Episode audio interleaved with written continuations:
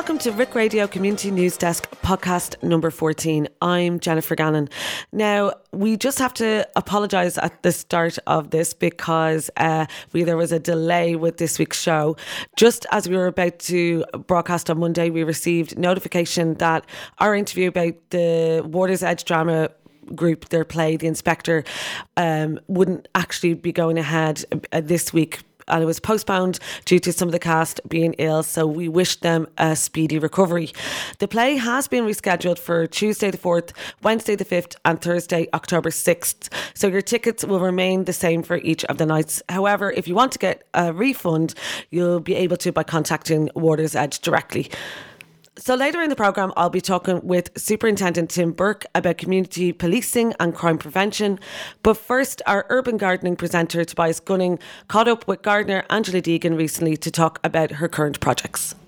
So, hi, we're here. I'm here, like I'm sitting. Uh, we're sitting in at the Liffey there at the, the East Link Bridge, and uh, I'm here with Angela, and uh, we're looking out at the, the river, and and it's lovely and warm. And it's really kind of sunny, and you know, Angela's going to tell us a little bit about her uh, planters. She's come up with a sustainable uh, solution for catching water, and uh, she's also kind of quite a keen gardener, and and has a like a garden at home that that kind of she grows a few bits and pieces. So be really kind of interested, Angela, to hear uh, what you're up to these days and, and what kind of little side projects you're working on and what you're growing and how does that fit into the whole kind of urban gardening and health and kind of well-being? Does it does it align with those kind of ideas?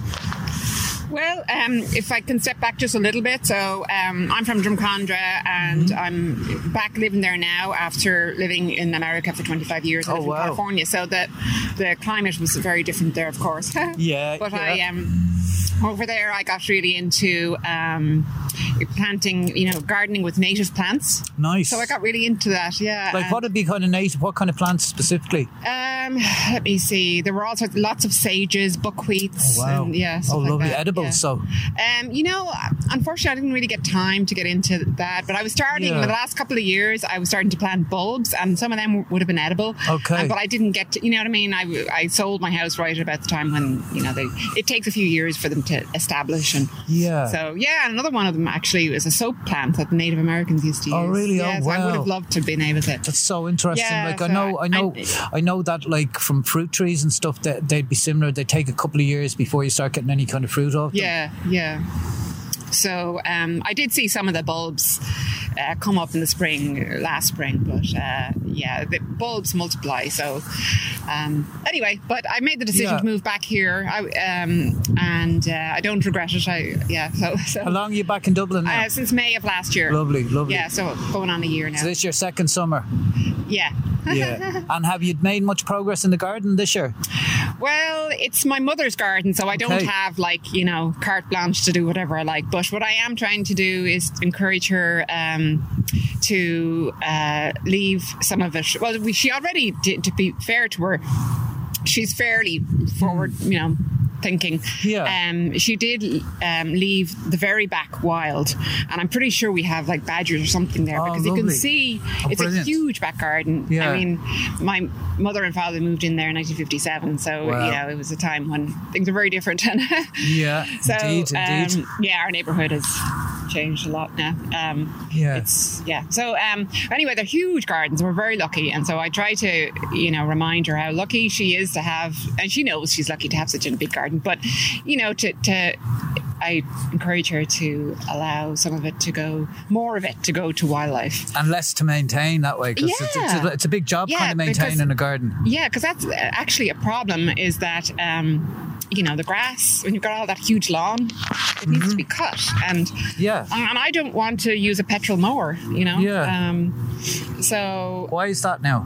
Why? Because Yeah. they're extremely polluting. Yeah. Um, not only from you know the point of view of greenhouse gases, but also like for your health, like the, the particulates. So And the wildlife.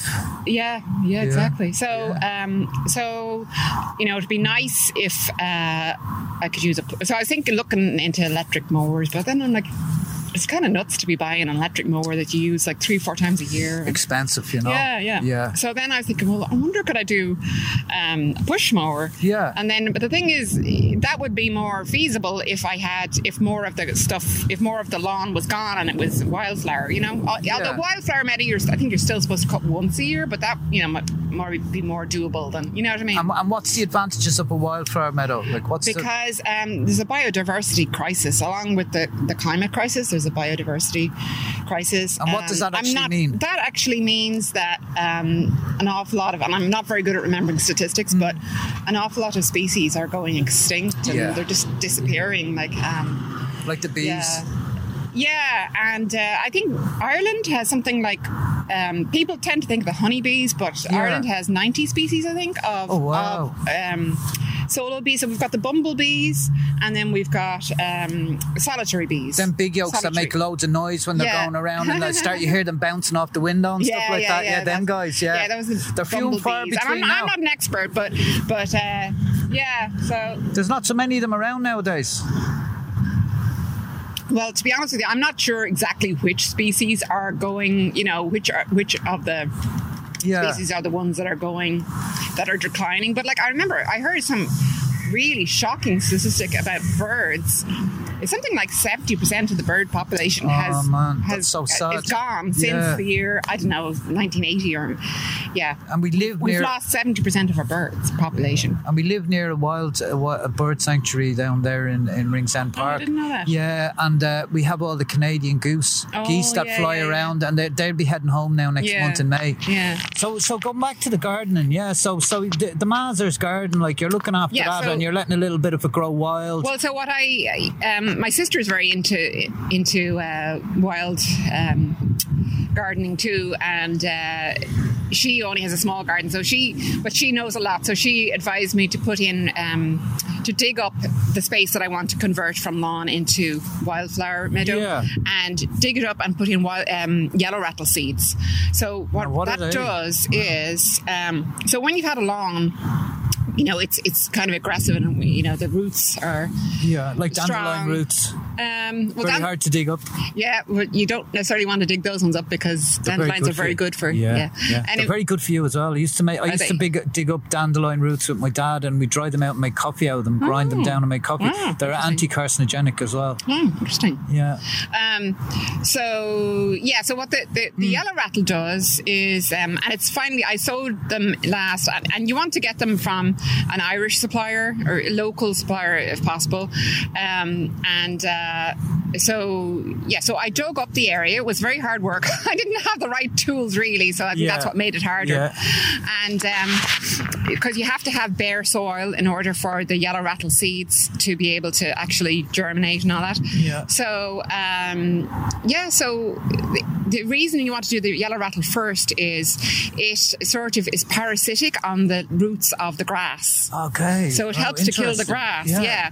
Because if you don't do that first, if you just plant the wildflower, you know, a, a- a collection of various wildflower seeds, they probably won't do well because the grass will just come back. Oh, that's really interesting. Yeah, so now, the- I didn't know that. I thought you just kind of broadcast these seeds down and, and, and see, wait and see what happens. I didn't realize you had to clear Well, you the- might have some luck that Yeah. way, but you're not going to have as much um, Yeah, luck. Yeah. So, sure. so yeah, you have to get the, the get it to bare soil. And now I'll be honest with you, a lot of the grass has come back, but Yeah. In the last week, hmm. I've seen the little, lots of little Oh, cool. yellow rattle seedlings, Yeah. and it's wonderful. Yeah. So, Lovely. so they should flower in the summer, and um, then I'll collect some of the seeds. And I think I'm not supposed to mow until you know, obviously after they've set seed Yeah, and sure, all that. So, sure. So yeah, I'm excited about that. Okay, And, um, interesting. And, yeah. and I know from when we were talking the last time um, that you were you had this little side project on the go where you were you were, had kind of been working with these planters that actually catch all the rainfall that's coming off the roof. Can you tell us a bit about that? Yes, I can. Um, Brilliant. So I went to um, a workshop. So I didn't come up with this idea myself. It's um, Yeah. I'm not sure who did, uh, but I know I learned about it through the Rediscovery Centre in Ballymun. They had a workshop uh, given by Dublin City Council. Um, I think it was John Stack of the Dublin City Council, Mm, and um, it's an initiative to try to. Um, you know, keep our our waterways clean Lovely. because Very what happens admirable. yeah what happens is um when there's a very heavy rainfall, our uh, sewage system, I suppose it is, uh, gets over over full and it overflows into the you know. We know all that down in Ringsend, you know. So yeah, we're so- living with it. Yeah, so this rainwater planter idea is to, um, and I think actually Ireland is is going to be fined if they because of EU laws. They are So I currently thi- being fined, yeah, by yeah, the EPA. Okay, yeah. okay, yeah. So, yeah, so there's a few reasons, a few motivations behind the Dublin City Council doing this. You know, they don't want to be fined, and Yeah. and it's the right thing to do, Yeah, right? of course. To- to- Sustainable yeah, solutions. yeah. So, anyway, so this workshop was uh, teaching you how to um, build rainwater planters, and Cool. the source of the water for these planters is the rainwater because you use the water that comes down the gutters, you know, into the gutter system. yeah. So you tap into the gutter system, and then Brilliant. you. The idea is you're supposed to build. Um, uh, sort of a you know a, a box Yeah. the planter that's big enough to hold the biggest you know volume of rain that could that downspout you know Yeah. could Could possibly. yeah yeah Yeah, yeah, potent- yeah. so um but it's not it's not that complicated you know you just calculate the the area of the roof drained by you know And we were talking about, like I was telling you, I live in the flats next. Yeah. door to the, the Ringsend Norristown Community Centre, who kind of hosts this uh, podcast. And I was telling you about the pram sheds in there. And, it, and it sounds like, you know, we'll have to go in and have a look at them one day. It sounds Yeah. like they'd be an ideal place to build those. yeah those- now is there a downspout there Yeah, yeah. Great. Oh, yeah, yeah. I'd love to because actually that's one of the things that um, I don't know. Since I've moved back to Ireland, I'm I'm I'm, I'm getting about around by bicycle. I don't drive. Um, You're all about the sustainability. yeah, I am. Yeah, and uh, well, I, I drive my mother's car now and then when she needs Yeah, stuff from the. It needs, it needs dictate. Yeah, Yeah. but um, yeah. Sorry, what, where was I going with that? Um, Yeah, the planters. Yeah, Yeah, like yeah. they sounds. And, and what kind of materials are they made out of? Well, you can make it out of wood. That's probably what we're, we're hoping to get. Um, and I'm working on this with a lady called Alex. Mm-hmm. Um, she has her own uh, business um, called Understory. And I hope to uh, speak to her, yeah, Oh, you would? Yeah. yeah. yeah, She's really nice. Um, so she lives down in. She used to live in Ringsend actually for a year or two. Oh, wow. And uh, now she's down in uh, Greystones. And tell me, is the is DCC funding these planters? Well, we did apply for a grant Yeah. from LAWPRO, which is the uh, local authority water uh, program. I think it stands Yeah, for. yeah. So, but whether we get the grant or not, like she and I both really want to do it. Um, Yeah. so yeah, I shared the idea with her because I, I sort of knew her background and stuff and thought she'd be interested. And The uh, great work. sorry. Yeah, it's the great work, like you know, Yeah. coming up with stuff like this. You know, Yeah. like any sort. I think any sort of recycling or kind of sustainable kind of environmental solutions to, to you know, I mean, water's our biggest resource, and, and we just let it run off the, the roof of the shed into the ground. It's Yeah. what a waste, you know. Yeah. And Yeah. you know, even to put it through, to put it through a planter, it's it's recycling, it's recycling, it's filtering the water, and it's just it's just so cool. Well, it'll it, in, with these planters. The idea is that it'll you know help you grow lovely flowers It's- and you know and yeah, plants, plants, and it's a pity we couldn't. It's a pity we couldn't put a little tap on the bottom and then just use it as a filter and then drink the water when it comes out the bottom. That would be even cooler. Yeah, like a reverse osmosis water Yeah, filtration yeah, system. yeah. Well, listen, listen, Angela, we're, we're kind of on the time. Like Oh, we're up to twelve minutes already, you know. Oh, okay. um, and and this is just a really a, a short soundbite, but like we definitely look to get you back and, and kind of tell us as the project develops yeah, yeah, yeah. and speak to us a bit more because I, I have to say you're a wealth of knowledge about this kind of stuff and it's really really interesting chatting to you. I'm sure the listeners are going to love love so. Uh, hearing so. this hearing about this. So listen, thanks a million. and I'll probably see some of your listeners around the community. You will indeed. Yeah, yeah. yeah. Brilliant. That was Tobias Gunning talking with Angela Deegan. If you like the sounds of that, you can catch the next episode of the Urban Gardening, Food and Wellbeing podcast with Tobias on Friday, June 3rd at 12 noon. You're listening to the Community News Desk on Rick Radio. I'm joined now by Superintendent Tim Burke, and we are here just to talk about tips for safety. Tips for safety, uh, especially coming in to the summertime and crime prevention. So you're very welcome. Thank you very much, Jennifer. And in general, uh, do you think there, obviously with holidays coming up and people actually being able to go away for the past, which they haven't been able to for the past two years, people are leaving their homes. Is there now an emphasis on getting people to, you know, re-go through the steps of of actually safety when going on holiday or leaving the country or leaving their premises, really? Uh, absolutely, Jennifer. Uh, irrespective of COVID or not, and the people coming back to getting used to normal life and, and getting the opportunity to go on holidays, it's very important that all of us uh, be mindful of securing our property, whether it's our homes, apartments, our bicycles, our cars, uh, all of our type of our various types of property. So it's very important that um, we take certain measures to make sure that it's safe uh, when we leave it, so that when we come back, that it's hopefully intact, and that's our overall aim to make sure and help people with that as well in what we do in the guards. We obviously are involved in dealing with incidents where people report um, thefts or break-ins, etc., which is always very unfortunate. But a key part of what we do, Jennifer, in our role is to advise in terms of crime prevention, mm. and uh, it's a very important thing uh, that we, we we have to do all the time. And even when we go to crimes, we tell we give people advice in terms of how to improve things. Um, all, all of our personal property is very uh, very important to us and, and we put a lot of time and investment into them. Uh, uh, we all have homes uh, in some shape or form, and uh, a lot of homes have alarms. And you'd be surprised the amount of people that we go to that have alarms and they don't actually turn them on. Mm. So, you know, that's a very basic thing. If you're putting uh, cost into uh, uh, providing an alarm, uh, it's important that you, number one, turn it on, number two, that you maintain it, and that if there's any issues with it, that, that they're addressed in terms of faults, etc., because they do go off and ha- are, are, problematic. But it, first of all, it's important that, that that we use them.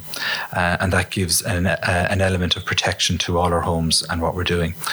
Uh, a lot of people have cars and to get about, um, and it, obviously it's important that when we put property into cars, whether we're on our day-to-day business, but certainly when we're on holidays, that it's out of the sight of anybody that might be passing.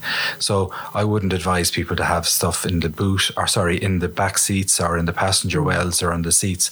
It's important that you either take it away with you and put it into your home, or at least make sure that there's nothing visible in the car that could be tempting the people that might be wanting to take advantage. Mm.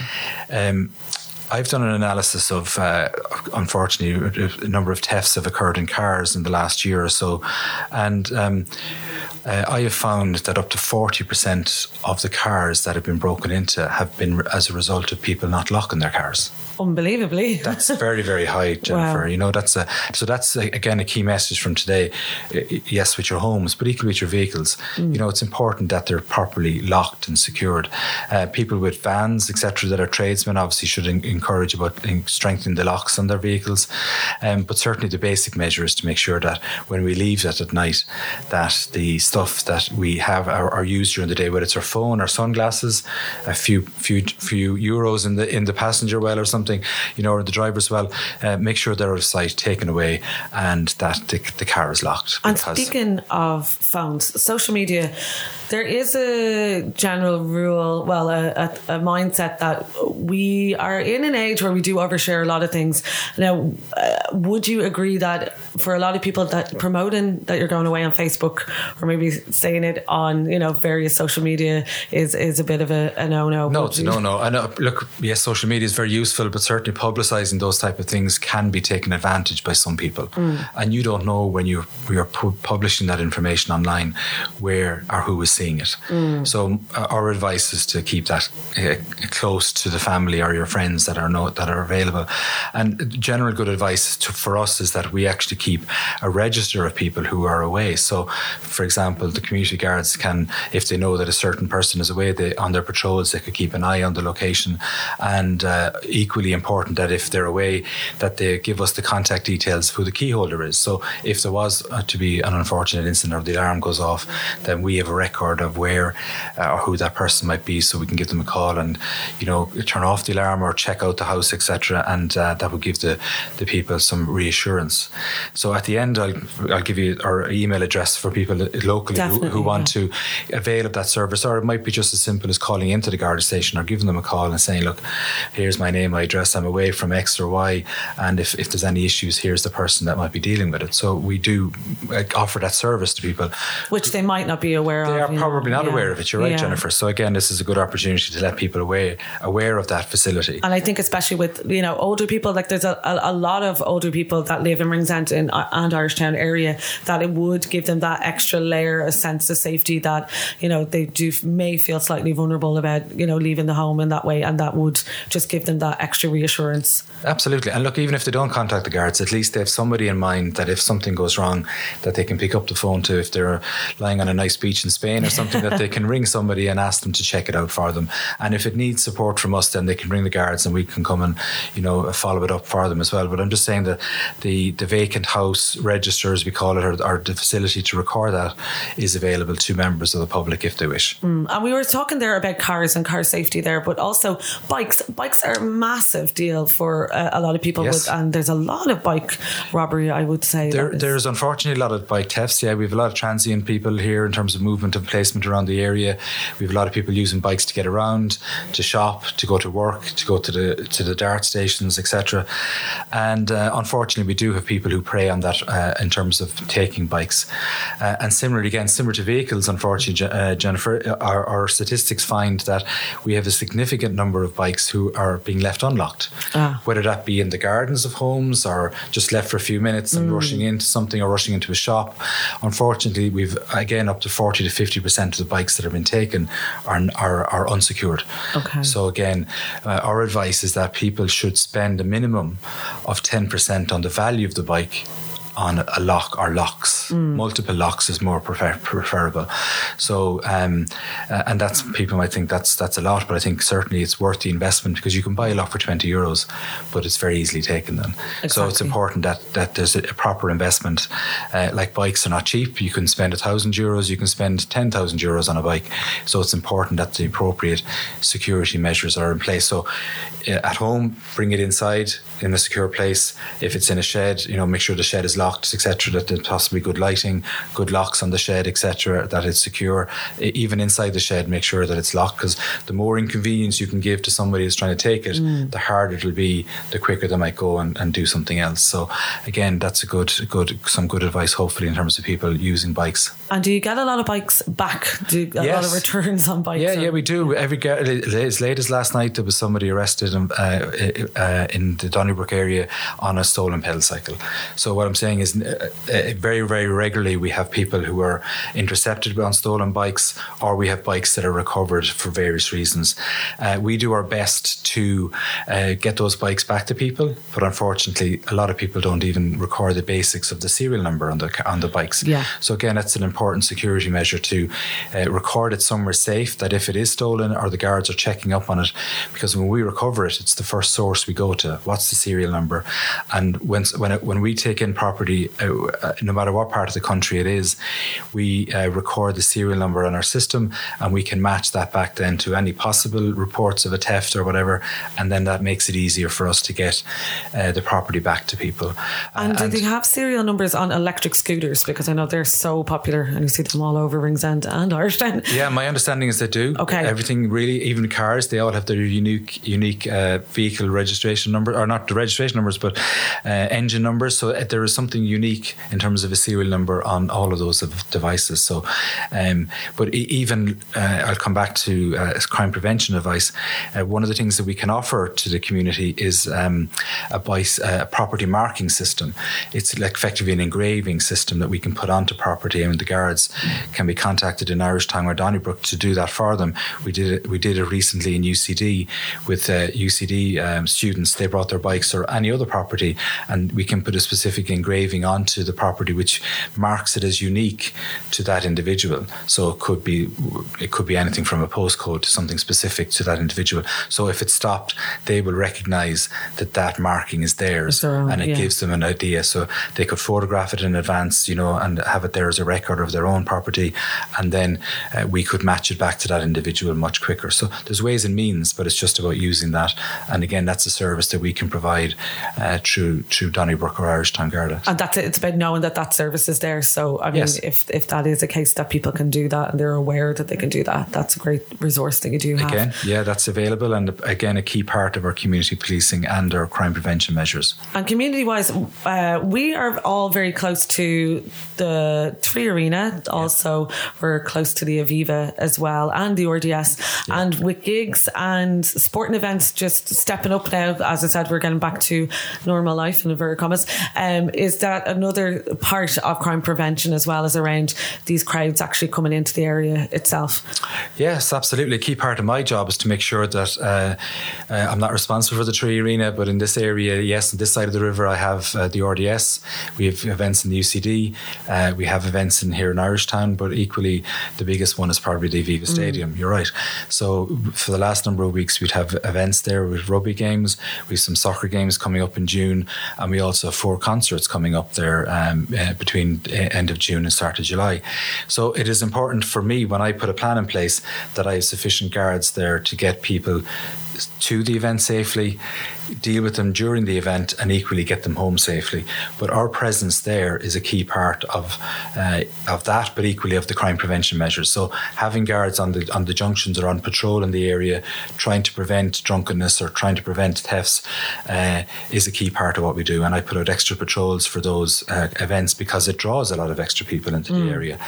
But again, glad to report to the local residents that the level of crime for those incidents is very, very, very low. Uh, possibly due to the policing presence, fine, that's great, but equally, it's about the proactive nature of what we're doing to ensure that people can be safe mm. around all of those events. And I think a lot of people are now, well, growing up here, they're used to it and they're used to that knowing the presence is there as yes. well, and they can call on. There's always a good Garda presence uh, for those. Uh, there is, and look, I'd like that all the time, but unfortunately, when you're bringing forty or fifty thousand people into a very small area, it's important for me that the necessary support's there. Sometimes it's inconvenience to residents in terms of road closures uh, and types of things like that. But there's a lot of people coming to the area. They're providing good, uh, you know, businesses are, are, benefiting. It is a bit of an uh, inconvenience for some from some residents, but we try to work around those inconveniences and get people through as best we can. But by the nature of bringing that number of people into a very small confined area, unfortunately, there will be some inconvenience from time to time. Mm. And community policing in general, how important is that in obviously an area like this from a day to day perspective? It's very, very important, Jennifer. Um, An Garda Síochána is 100 years old this year uh, An Garda Síochána means guardians of the peace. Uh, and uh, we have a very unique name in terms of police, but equally it's a very important function for what we do. We police for and are of the community. Um, the community ethos that we have in An Garda Síochána uh, nationally, but equally in this area, is the bedrock of what we stand for. Uh, people mightn't realise this. We, we have a satisfaction rating uh, in on average between 80 and 90%. That is unheard of internationally in terms of other police forces. So that's only grounded on the goodwill and the nature of the experiences and, and what we do with our dealings with our people here. So there's generally very good respect for the guards here, and equally we've good respect for the community. Um, so it's very, very important that we have good community relationships. Um, we have response cars out every day, we have patrols out every day, but equally, uh, I've committed uh, and I'm recommitting to community policing in Irish Town and Donnybrook by uh, having permanent guards in the community policing unit, and I'm hoping to increase that. We've lost some people due to retirements and transfers uh, in the last couple of months, but I'm hoping in the next, before the summer is out, to increase the number of, of guards in our community policing units here in Irish Town and Donnybrook to to reinforce that message of the need and the importance of community policing in our mm. area. The guards and community policing do a range of things, some that mightn't people mightn't even be aware of. Aside from the patrols, I mean, they're involved in school visits, they're involved in street night leagues, they're involved in the boxing club here, they're involved in uh, numerous other activities involving um, the elderly community. During COVID, we delivered close to 11,000 hot meals for the guts of two years to various vulnerable people around the community community every day. Our community guards were delivering, in conjunction with DCC and other agencies, hot meals and things like that around the, uh, area. We do Garda clinics in hospitals in UCD, so we had do drop-in facilities there. Um, we have open days in the Garda station. Uh, unfortunately, not during COVID, but we're hoping to have them back this autumn. Um, we have um, neighbourhood watch schemes. We have hospital watch schemes. We have business watch schemes.